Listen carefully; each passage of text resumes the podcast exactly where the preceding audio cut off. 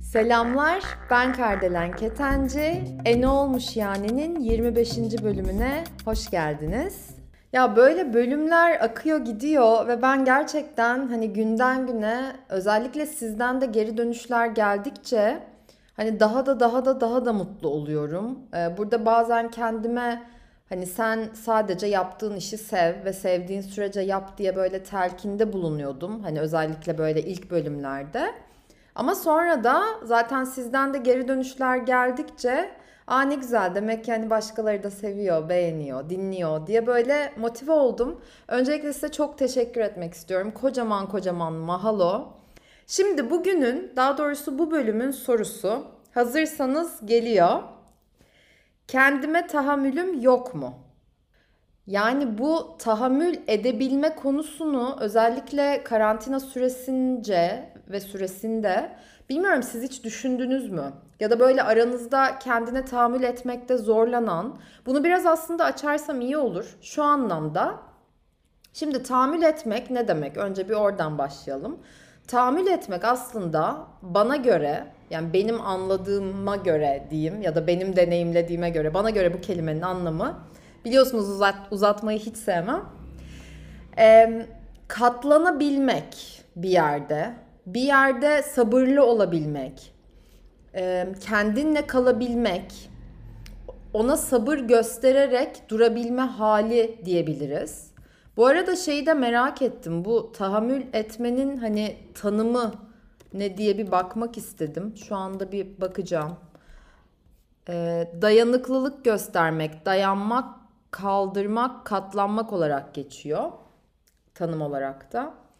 Şimdi bu kendime tahammülüm yok mu konusu ben dediğim gibi pandemi süresince kendime bayağı bir sorduğum soru oldu ve aranızdan da kendine bu soruyu soranlarla şöyle bir beyin fırtınası, bir işte sohbet gerçekleştirelim dedim. Tek taraflı oluyor bu sohbetler gerçi ama sizin orada olduğunuzu bilmek bile bana güç veriyor. Bu arada zaten her zaman da Instagram'dan e ne olmuş yani podcast'ten yazarak e, sesinizi duyurabilirsiniz ve sizden gelen soruları da yorumları da seve seve burada zaten paylaşabilirim yeri geldikçe. Öncelikle ben bunu şöyle ele almaya karar verdim. Bunun sebepleri ve nedenleri ne? Yani bir insan neden kendine tahammül edemez? Neden bir insanın kendine tahammülü olmaz diye düşündüm. Ve benim aklıma gelen kendi hikayemden de bu arada bahsedeceğim ya da bu konuyu hani ben nasıl tırnak içinde yendim. Bundan da bahsedeceğim eğer yenebildiysem tabii ki. Yani buna da yenmek mi denir? Daha doğrusu bunun üstesinden gelmek diyeyim. Ama e, birkaç böyle ana nedeni var. Ve bunlardan birincisi kendimize tahammülümüz yoksa bu büyük ihtimalle bence inançlarla ilişkili olabilir. Mesela belki siz e, ben yalnız kalırsam çok mutsuz olurum. Ya da ben yalnız kalırsam başkaları beni sevmez ya da beni unuturlar gibi bir inanca sahip olabilirsiniz. Ve bu inanca belki hatta sahip olduğunuzun farkında bile olmayabilirsiniz. Ve bu sizi hani içten içe özellikle bu karantina ile beraber yani evlerde olmamız gereken süre arttıkça diyeyim ve bu bir zorunluluk haline geldikçe daha da e, kötü hissettirebilir. Yani böyle bana ne oluyor ya ben gerçekten mutlu hissetmiyorum noktasına diyeyim gelebilirsiniz. Ya da ne inancınız olabilir? Mesela düşünüyorum şu anda benim kendime tahammülüm yoksa ne olabilir benim? Ee, düşünüyorum, düşünüyorum, düşünüyorum. Şöyle bir şey mesela aklıma geldi. Bazı insanlar yani benim de bazı arkadaşlarım böyle kendileriyle kaldıkları zaman gerçekten düşüncelerde boğulabiliyorlar. Bazıları sorularında boğulabiliyor ya da çok negatif düşünceler gelebiliyor akıllarına ya da olur olmadık böyle evhamlara kapılabiliyorlar. Belki anksiyeteli böyle duygu durumlarına girebiliyorlar diyeyim. O yüzden de kendileriyle kalmak istemeyen ya da kendilerine tahammül etmek istemeyen insanlar var. Şimdi bu da başka bir neden olabilir. Yani bu da aslında inanca giriyor. İkincisi bu arada umarım Joy ve Lucy bu yılbaşı süslerini çıkardım da onlarla oynuyor ses gelirse ondan kusura bakmayın diyorum şimdiden aralarda böyle top oynama sesleri olursa. İkincisi çocukluğumuzda kendimizle kaliteli zaman geçirip geçiremediğimizle de alakalı olabilir. Burada da ne demek istiyorum? Yani ben mesela çocukken aslında hani böyle sosyal büyüyen çocuklara göre diyeyim bence bayağı dengeli büyüdüm. Çünkü hani o zamanlarda işte ben 88 doğumluyum ve ben büyürken hala bu komşuculuk vardı. İşte kapıcı çocuklarıyla oynardık. Apartmandaki diğer çocuklarla hani dışarılardaydık biz. Yani ne bileyim yakar top oynardık, ip atlardık. Bir sürü bir şeyler yapardık. Ee, bu hani tebeşirle yazardınız hani hop hop oynardınız adını unuttum şimdi. Ee, ve aynı zamanda hani bunları yapardım dışarıya çıkardım falan ama ben tek çocuk olduğum için abim ablam ya da kardeşim olmadığı için de kendimle de çok zaman geçiriyordum. Ve annem babam da 4 yaşında ayrıldılar. Yani ben 4 yaşındayken. Ve dolayısıyla da hani kendi kendime böyle yapabileceğim ya da yapmaktan keyif al, alacağım şeyleri çok küçük yaşta öğrenmem gerekti benim. Bu benim için biraz zorunluluktu. Herkes için tabii ki de böyle olmayabilir. Zaten ben burada kendi deneyimlerimden sadece bahsedebilirim. Ama kaliteli zaman geçirip geçirmediğiniz ve çocukluğunuzun bu anlamda nasıl geçtiği gerçekten sizin bir yetişkin olduğunuzda, bir yetişkin bilincine yani bir 18 yaşını aştıktan sonra kendinize ne kadar tahammül edip edemeyeceğinize karar veren bir nokta oluyor. O yüzden eğer ki böyle bir aslında sıkıntınız varsa dönüp bakmak gerekiyor. Hani mesela çocukken hep e, belki ailenizle miydiniz? Belki kalabalık bir aileniz vardı. Benim çok kalabalık bir ailem yoktu mesela. Ve siz belki hep onlarlaydınız ve ona alıştınız. Dolayısıyla yalnız kaldığınızda ya da böyle etrafınızda az kişi olduğunuzda belki de içiniz huzursuz oluyor olabilir mesela. Dolayısıyla bence bu ikinci olarak çocukluğumuza bu açıdan inmek çok kıymetli olabilir. Bu arada bunlar böyle hani psikolojik seans falan gibi umarım duyulmuyordur. Yani ben kendim böyle düşündüğümde aklıma ne geliyorsa, içimden ne geçiyorsa onları yansıtmaya çalışıyorum. Bu asla bir böyle psikolojik bir ne diyeyim eğitici bir şey içermiyor. Zaten ben psikolog değilim. Hani ilk defa bu bölümle benimle tanışanlar varsa daha doğrusu e ne olmuş yani'ye hoş gelenler varsa bunun altını çizmek istiyorum. Üçüncü olarak kendinle kalabilmek hep arkadaşlarla ya da ilişkide değilken kendinle kalabilmenin önemi. Burada biraz cümle devrik oldu. Şöyle demek istiyorum. Kendine tahammül eden bir insan hep ilişkide ya da hep arkadaşlarla olmak zorunda hissetmez kendini. Yani o zaten bir ilişki yaşıyorsa aslında biliyor musunuz esas nokta ne? Bir ilişki yaşıyorsa bile bu kişi o ilişkide de e, yalnız kalacağı zamanları çok dengeli bir şekilde ayarlayabilir. Yani asla kimseye lafım yok. Hani öyle mıç mıç ilişki yaşayanlara da hiç lafım yok. Ya da 7-24 beraber olanlara. Hepsi farklı. Yani herkes nasıl mutluysa tabii ki öyle yaşasın. Ama genel olarak diyeyim ve benim e, mutlu olacağım şekli ve algıma göre bir insan ilişkideyken bile kendiyle kalabilme zamanlarını bulabiliyorsa aslında o insanın zaten kendine tahammülü çok fazlasıyla gelişmiştir demektir. Ama bazı insanlar siz de siz de eminim hani çevrenizde vardır, tanıyorsunuzdur. Mesela ilişkiden ilişkiye koşar. Yani 3 yıl 5 yıl biriyle bir ilişki yaşar sonra ayrılır ayrılmaz böyle daha birkaç ay geçmeden hop bambaşka bir ilişkide bulur kendine. Çünkü bu insanlar zaten yalnız kalamazlar. Yani onu öğrenmemiştir. Ne hani bilinçleri ne beyinleri ne benlikleri ona e, tahammül edecek güçte değildir yani diyeyim.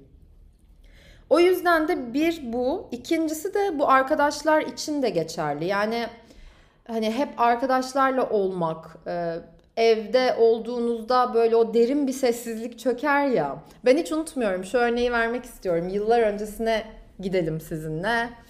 2011 2010 ya da 2011 yıllarıydı işte ben daha medya iletişim okuyordum üniversitede ve ilk senemizde hatırlıyorum hazırlık senemizde hatta. Orada bu işte giriş dersleri oluyordu medya iletişime. E, hocamız da tabii ki ben hani Londra'daydım. Kadın da İngiliz'di. Şunu sormuştu. Ne alaka o soruyu sordu bilmiyorum ama bende çok derin bir etki yaratmıştı. Galiba psikoloji ve medyaydı dersimiz o ders. Ee, hani bir eve girdiğiniz zaman ya kendi evinize girdiğiniz zaman direkt televizyonu açanlardan mısınız demişti.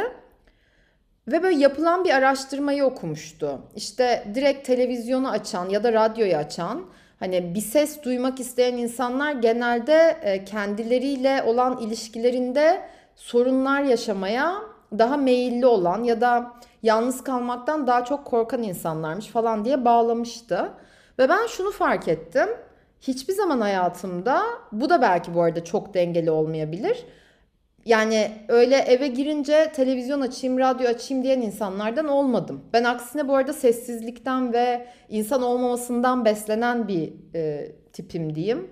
O yüzden de hani o bana çok enteresan gelmişti. Hani çevremde tabii ki de birçok insan başta benim annem böyle hani e, sosyalleşmediği zaman kendini çok iyi hissetmeyen insanlardan. Ama o bambaşka bir konu. Ya bu arada arkadaşlar gerçekten aslında bu konular bana göre çok iç içe. Yani asosyal olmak ya da işte dışa dönük olmak, çok sosyal olmak, içe dönük olmak. Hani bunların hepsi aslında bir yerde karman çorman hepsi iç içe. Ama burada bahsettiğim hani bunlarla tamamen alakasız. Tamamen yani burada bahsettiğim ana konu sizin kendinizle kaldığınız noktada kaliteli zaman geçirip geçiremediğiniz ve kendinizle mutlu olabilip olamadığınız ve sizin aslında bir yerde kendinize ne kadar yetip yetemediğinizle alakalı tüm bunlar. Yani siz dünyanın en sosyal insanı olsanız da en asosyal insanı olsanız da tabii ki onların da etkisi falan vardır ama çok da önemli değil. Burada en önemli nokta sizin kendinizle ne kadar sağlıklı kalabildiğiniz aslında. Zaten tahammül demek kendinle kalabilmek demekse Burada da ana nokta bu oluyor. O yüzden siz de bu pencereden bakarsanız çok sevinirim. Şimdi şu nedenlerini bir bitirip genel bağlayacağım. Bunun yanı sıra not aldım işte bu bölüme başlamadan önce bayağı bir böyle düşündüm de. Başarısızlık ha, evet evet notumu okuyup şu anda yine kavrayıp şöyle bir şey var. Bunun sebeplerinden biri bir de bu kendine tahammül e, ya daha doğrusu kendinle kalmayı başarısızlık gibi görüyor olabilirsiniz. Ve eğer böyle görüyorsanız da bu genelde bence kültürel oluyor. Hani bizim özellikle Türk kültüründe hani çok şey vardır. Ben onu İngiltere'ye gittiğimde çok yaşamıştım. İşte kafelerde yalnız olan insanlar, kitap okuyanlar, ne bileyim tek başına kahvesini içenler. Hani hatta kimseyle muhatap olmak istemiyor yani orada oturmuş öyle ve çok da mutlu gözüküyor mesela. İlk onu gördüğümde bayağı şaşırmıştım. Hani çünkü hani siz tabii ki sokağa çıktığımız ve bu kafelere işte gidebildiğimiz zamanlarda onlar da gelecek. O zamanlarda hani kaç kişiyi gördünüz böyle tek başına oturup da hani gayet mutlu çayını kahvesini içen? Tabii ki de var. Ama hani çok deli gibi böyle yok. Genelde hep bir arkadaş çevresiyle, bir ilişkide olduğu kişiyle, bilmiyorum belki ailesiyle yani hep böyle bir insanlar oluyor bizim çevremizde. O yüzden de bu kendinle kalmayı, kendine tahammül etmeyi bir başarısızlık olarak görüyor olabilirsiniz. Bu da burada önemli bir etken. Şimdi sizinle bir anımı paylaşmak istiyorum. Bu e, kendine tahammül etme durumunun, konusunun ben nasıl üstesinden geldim. Benim normale nazaran bence bu tahammül sınırım ya da eşiğim e, bir tık üstteydi belki. Yani bunu böyle asla ben de ne kadar tahammül ediyorum falan anlamında söylemiyorum. Ama kendimle kalmaya alışık olduğum için e, bu böyleydi. Yani yalnızlıktan mutsuz değil de mutlu olan bir insan olmamla alakalıydı. E, ama ben bunu çok derinden gerçekten e, 2008 yılında Los Angeles'a gittiğimde o e, işte dorm, yurtta kaldığımda ve annem, anneannem o zaman dedem hariç herkes gelebilmişti. Dedemin vizesi çıkmamıştı, o gelememişti canım dedem. Herkes gittiğinde yani üniversiteye başlıyordum çünkü. Yapayalnız kaldığımda o yurt odasında anlamıştım. Yani o 5 metrekareydi gerçekten. Çünkü odanın tamamı maksimum 10-15 metrekaredir ve iki kişi paylaşıyorduk. Sadece iki yatak vardı odada. Bir de iki tane böyle küçük masa. Onlar gittiğinde hani İngilizcem de böyle muhteşem değildi o zamanlarda. Yani tek başınasın dedim bundan sonra.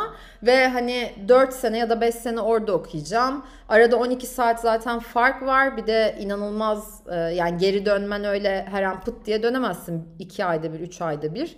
Daha zorlaşacak falan. O noktada dedim ki deli gibi ağlamıştım onu çok iyi hatırlıyorum böyle. O o sırada oda arkadaşım tabii ki de yoktu. Hani odada değildi. Ve böyle bir sabırla imtihanım oldu. Orada da bu Mevlana'nın e, bir sözü vardır. Belki duymuşsunuzdur. Şöyle bir söz. Şikayetçi kötü huyludur. İyi huylu şikayet etmez, tahammül eder diye.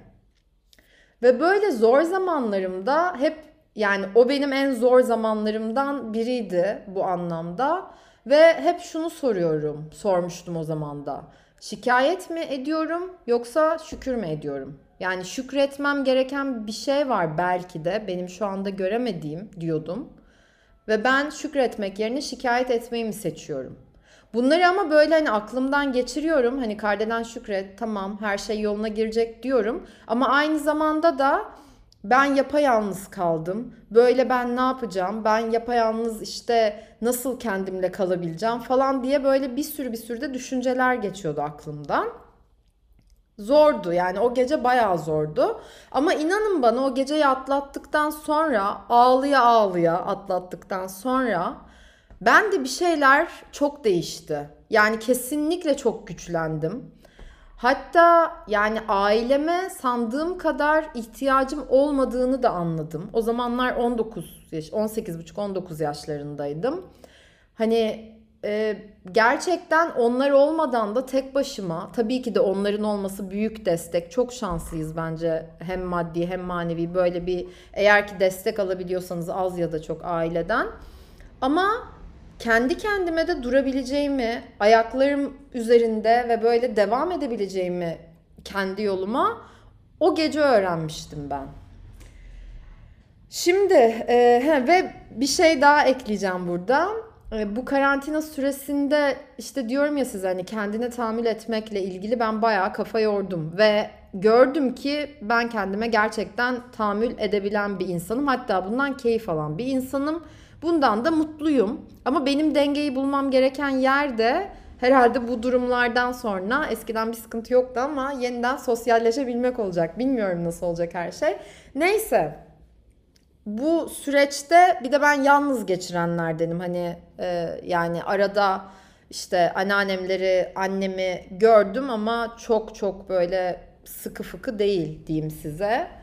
E, o yüzden de evimde de hani iki kedim işte köpüşler falan bir şekilde geçti karantina genel olarak. Şunu çok düşündüm. Hapistekiler ne yapıyor dedim. Yani mesela e, Netflix'te bir e, dizi vardı izleyenler hatırlar I'm a Killer diye. Yani ben bir katilim aslında Türkçesi.